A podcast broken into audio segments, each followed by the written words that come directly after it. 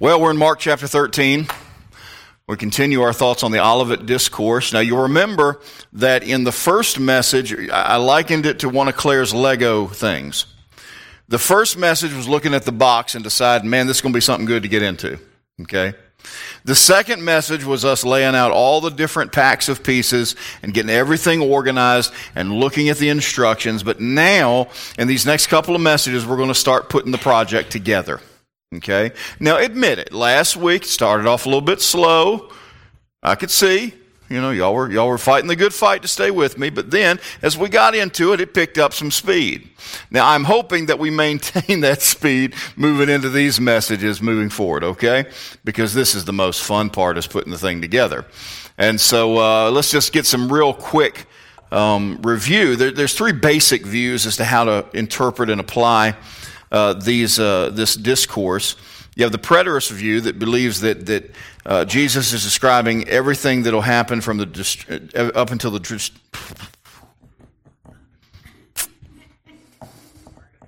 this happens to me in class, and the kids just laugh at me because they're mean. The destruction of Jerusalem.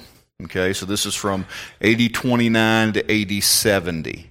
And there's some, there's some pretty impressive theologians that take the preterist view, but with all due respect, they're wrong. Okay? And most of them are already in heaven. So they know they're wrong. The futurist view that sees most or all of the discourses taking place in what we would call the end times future. But the, the position that I think is the, the best option is what we call the hybrid view that this discourse references events that will take place leading up to the destruction of Jerusalem and then in varying degrees throughout the church age, but it really focuses on the tribulation and what will be fulfilled in the reign of Jesus Christ. Um, and so we, the first message was background and introduction. And we talked about a mistaken perspective, and we talked about the master's prediction and the meeting in private. And then we focused on Matthew 24. Now, we're going to do our best to stay in, in Mark tonight, but we're to, we're to have to pull from it, at least Matthew and maybe Luke throughout these messages because these, these Gospels, um, uh, these Gospels supplement one another, and we don't want to leave anything out. And Matthew 24, verse 3, gives us the most complete uh, question that is asked. We learn from this verse that, uh, that the question is threefold. Mark kind of combines the last two questions. But this question is threefold. And as Jesus sat upon the Mount of Olives, the disciples came unto him privately. The disciples being Peter, James, John, and Andrew. Okay. They came to him privately, saying, Tell us, when shall these things be, and what shall be the sign of thy coming and of the end of the world? And so we've got the three questions. When shall these things be?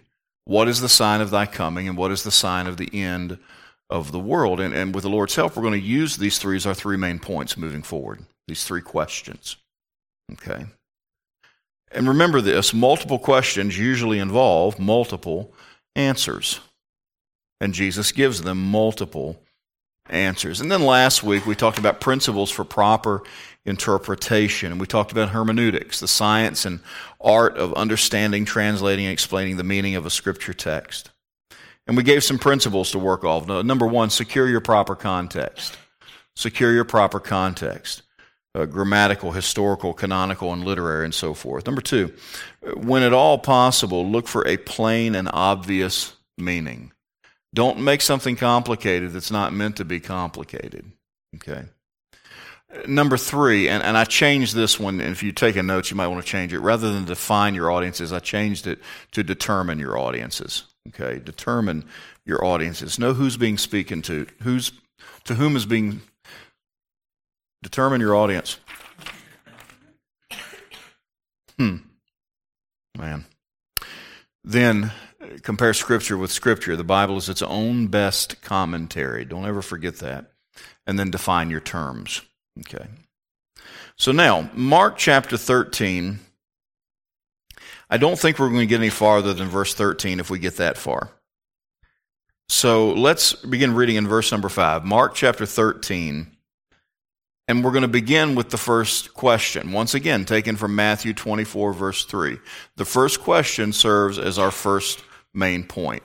When shall these things be?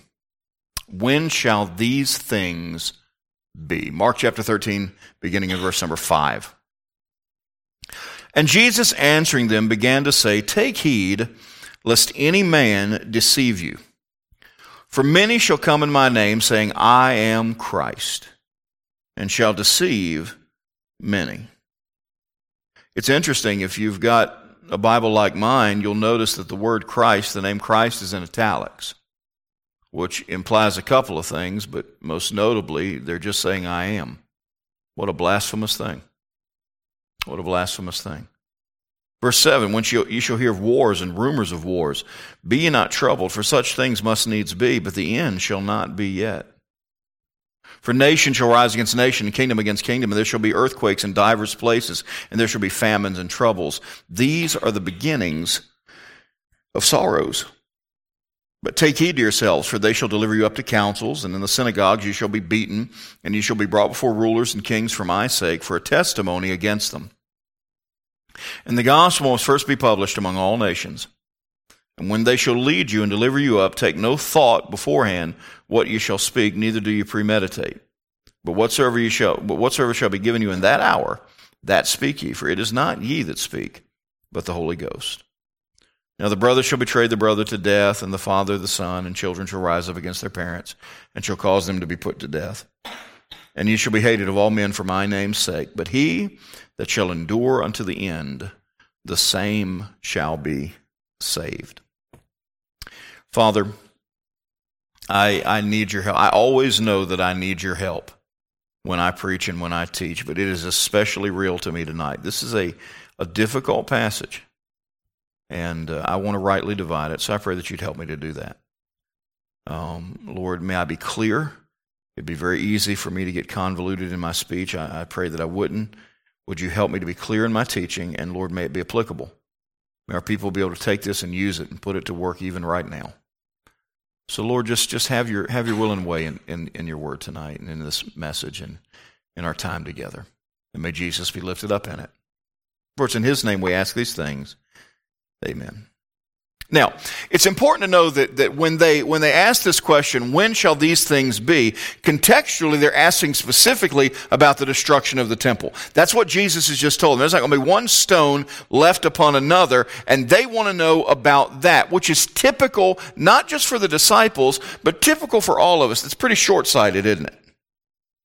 They put way too much trust and pride in that temple and what they believe it's going to be used for. Even now, they've not quite shook this idea that Jesus isn't going to establish his kingdom right now. Oh, something's going to, some, we're not getting it right. Something's going to turn around. He's going to do it. They still haven't quite gotten it. And so they're asking specifically about the destruction of the temple. And of course, as he often does with them and with us, Jesus answers them with more information than with that for which they asked. He gives them way more to consider. Okay. Now, I've got here verses 5 through 13. But I want to I want to give you just a thought. I believe personally, and this isn't something that we got to part ways over. But I believe personally there's a very good possibility that verses 5 through 8 do deal specifically with that time period, AD 29 to AD 70. Okay? I do think that you could probably bracket those verses off. Okay? Let's look at what he says. Verse number 5. And Jesus answering them, these four disciples, began to say, Take heed lest any man deceive you. For there, for many shall come in my name saying, I am Christ and shall deceive many. Did that stuff take place from 29 to 70? Yes, it did. All right.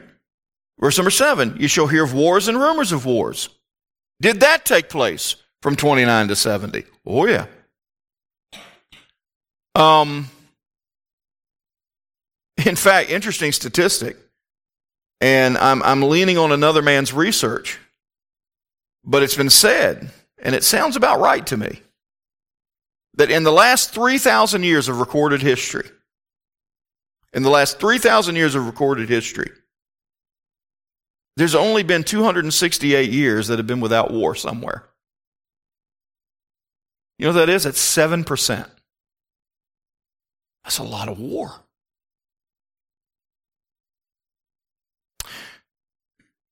Matthew mentions famines and pestilence. Were there famines and pestilence from AD 29 to AD 70? Yeah. In fact, Acts mentions one in particular that would, that would overtake Jerusalem.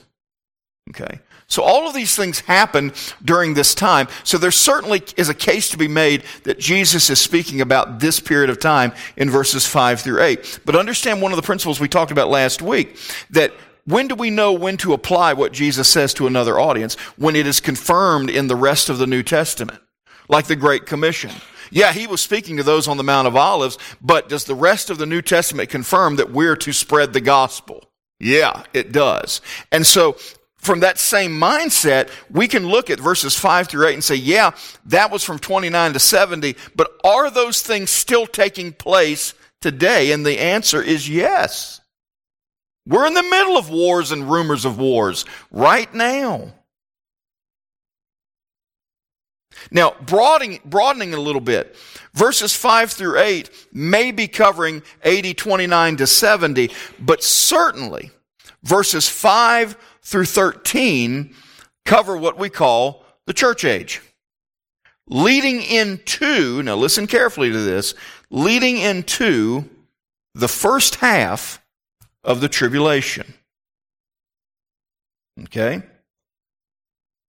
Now let me take a step back, verses 5 through 13. The there are some that say that there can't be any church in this. This is, this is, Matthew was a, is a Jewish gospel. Mark is, is, is, is riding alongside of that. The audience is Jewish. You can't find the church anywhere in here. This is predominantly a Jewish message. And I agree with that, but I don't think that that does away with glimpses of the church. And the best way I know to analogize that would be this. Let's say that, uh, oh, I don't know, let's say Miss Bobby bought a new car and it was custom, start to finish. She's got Corinthian leather seats. And I mean, she, uh, did this go out? Hmm. Well, let's see what's going on here. Well, it shouldn't be.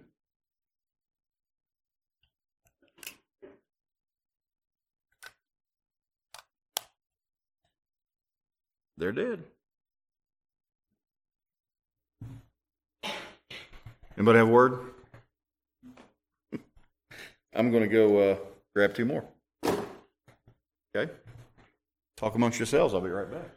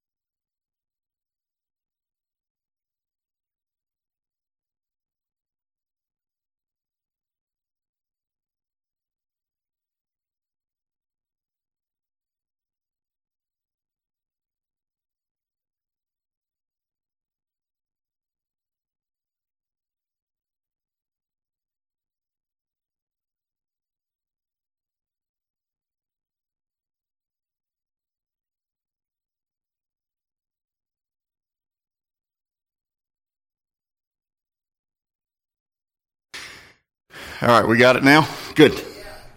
Great.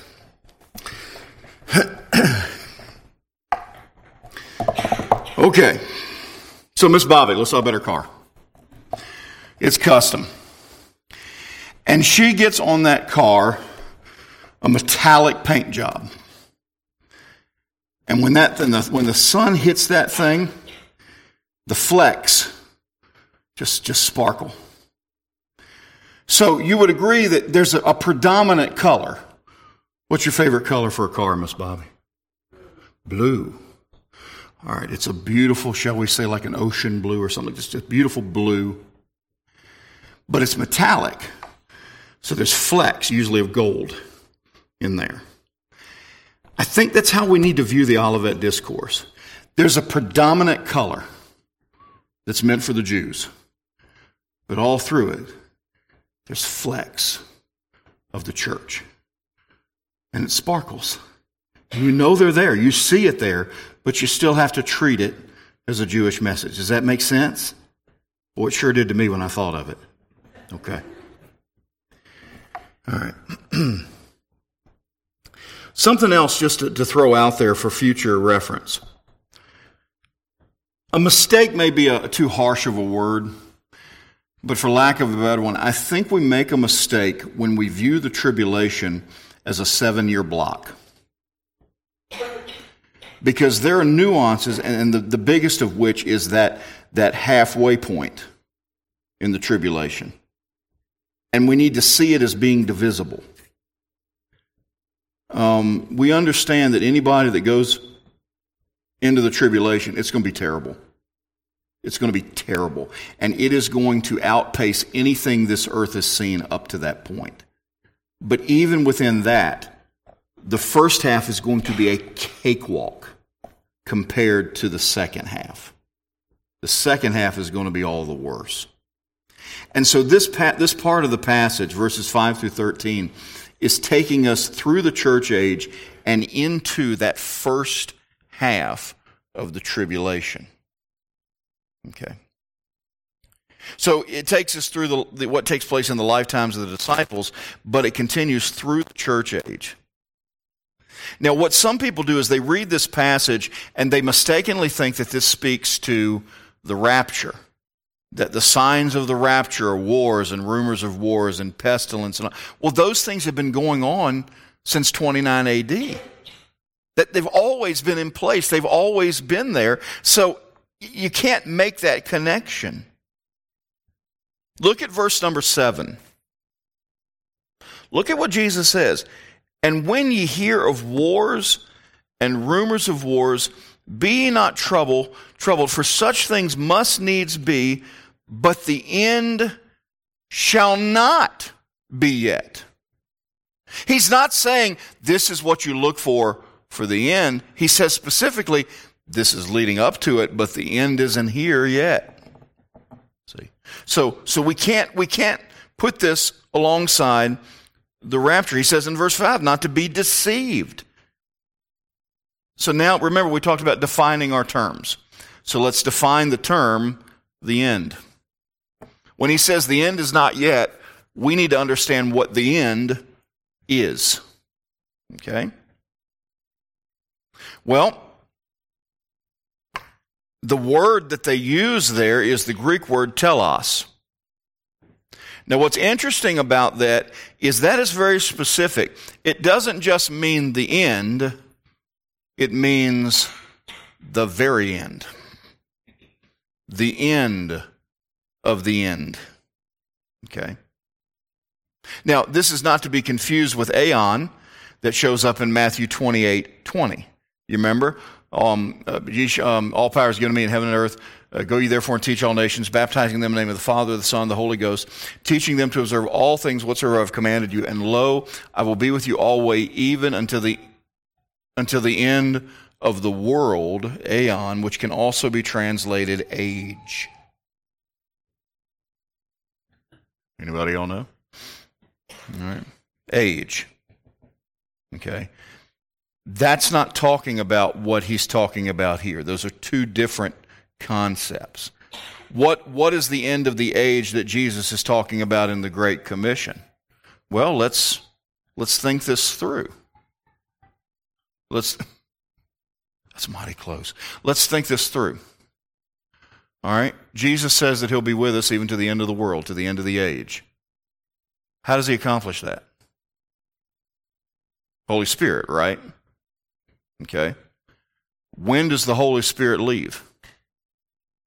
Rapture. So, what's the end of the age? The end of the church age. I'll be with you always, even to the end of the world, the end of the church age. Amen. So, it's not the same thing. He's not talking about the rapture, he's talking about something beyond the rapture. Everybody with me? I'm getting that same look I got last week. Don't worry, it picks up. Okay? All right. I believe that telos, the end, refers to a point beyond the rapture, I would say to the glorious appearing and millennial reign of Jesus Christ. Okay? Another term we want to define, and that's in verse 8. For nation shall rise against nation, and kingdom against kingdom, and there shall be earthquakes in divers places, there shall be famines and troubles. These are the beginnings of sorrows. Okay.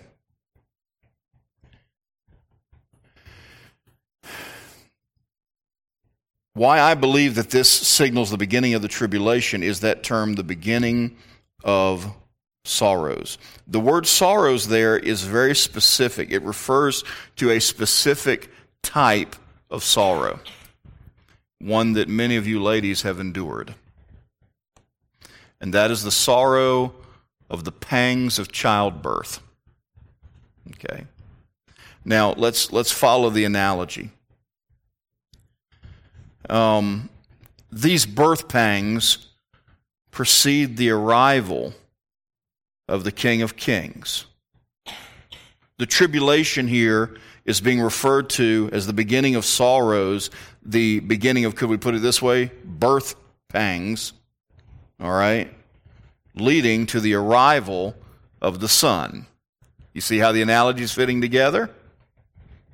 All right, so let me try and put this out here.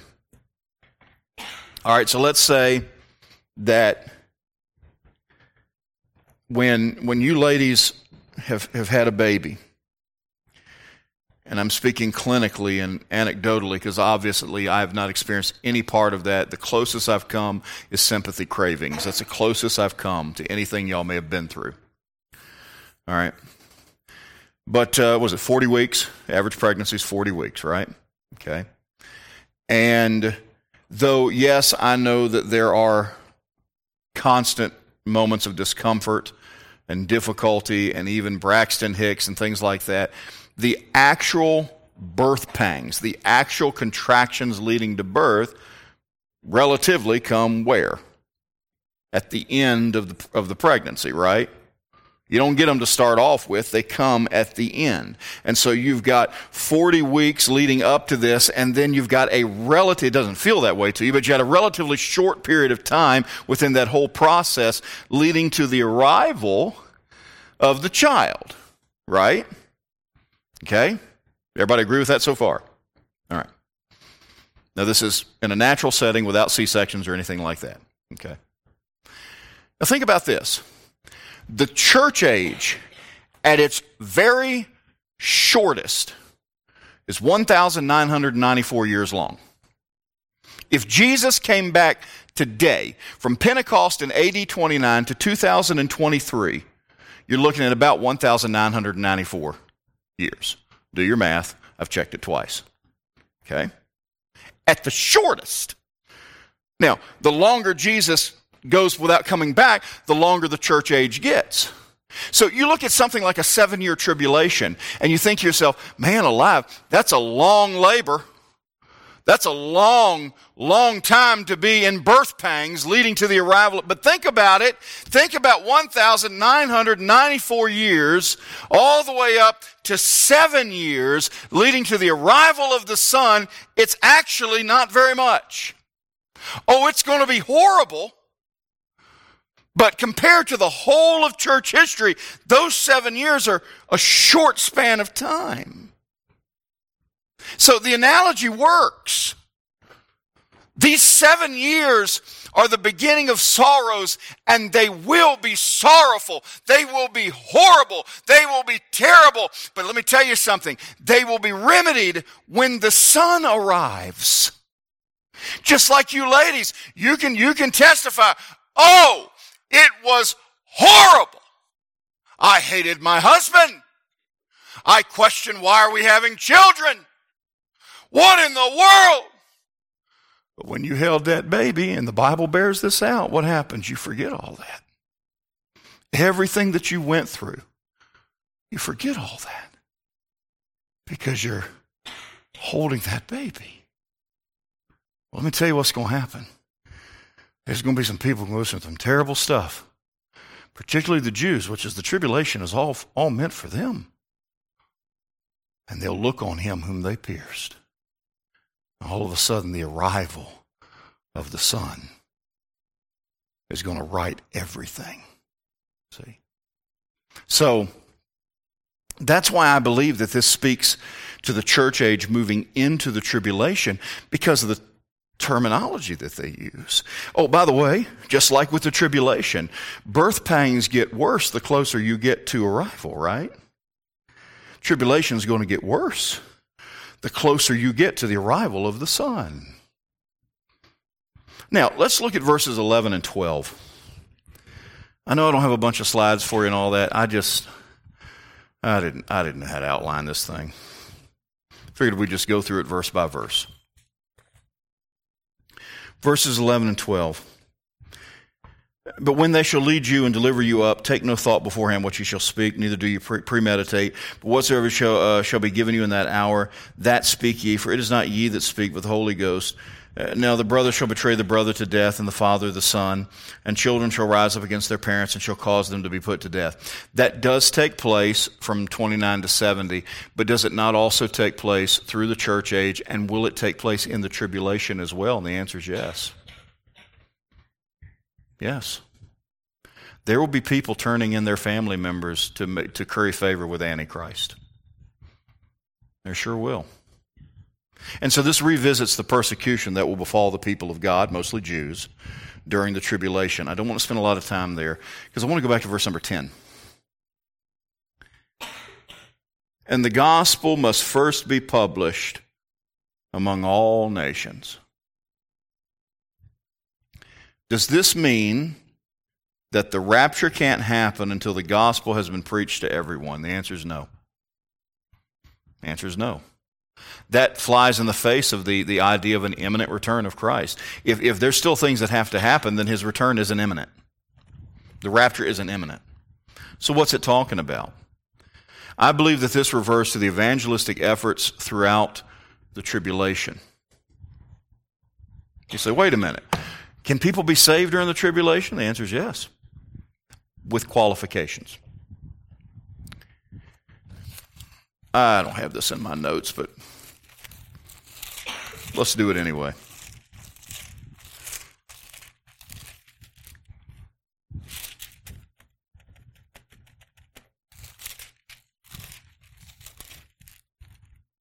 Maybe.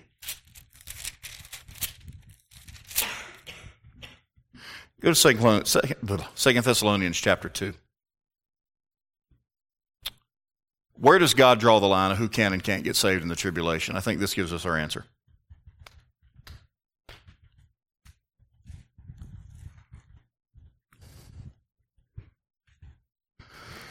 Second Thessalonians chapter 2,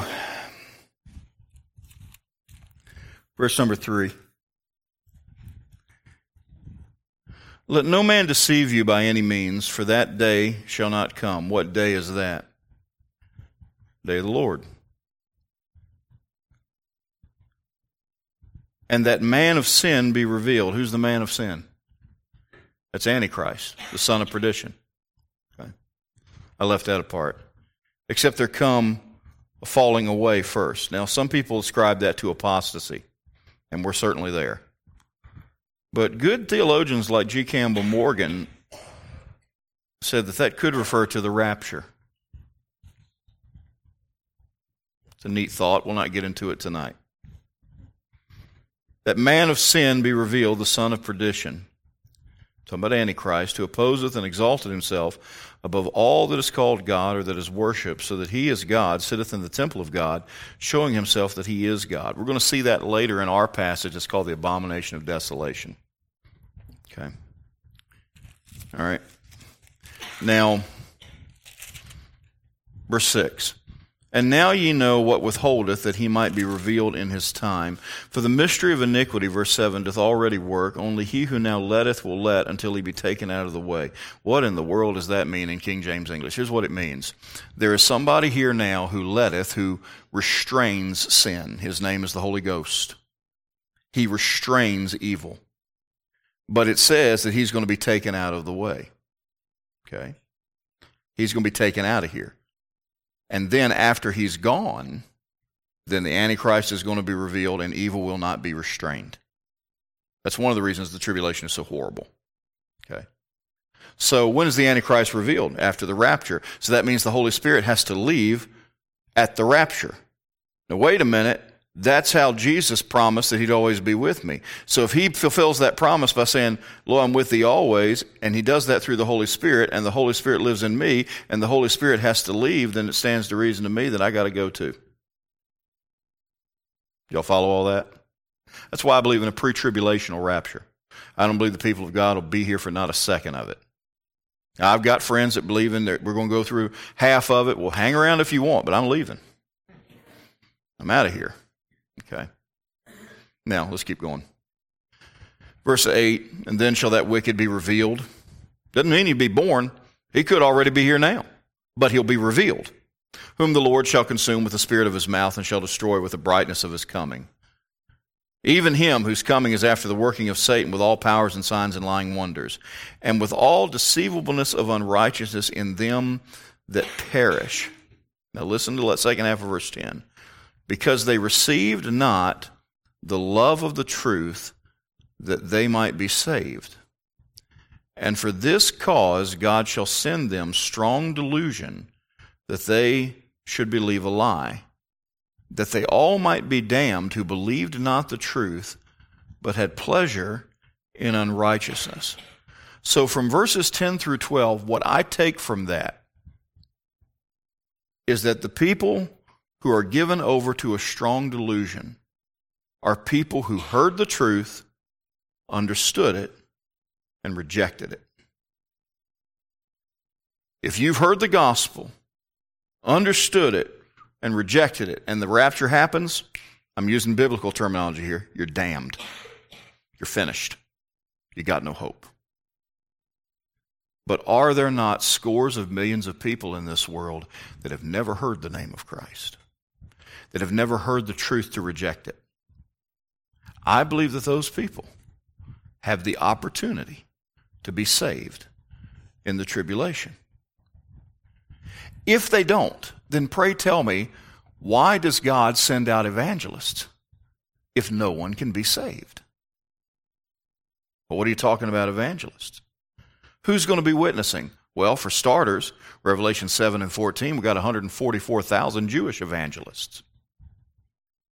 Well, if nobody can be saved, then what are they doing?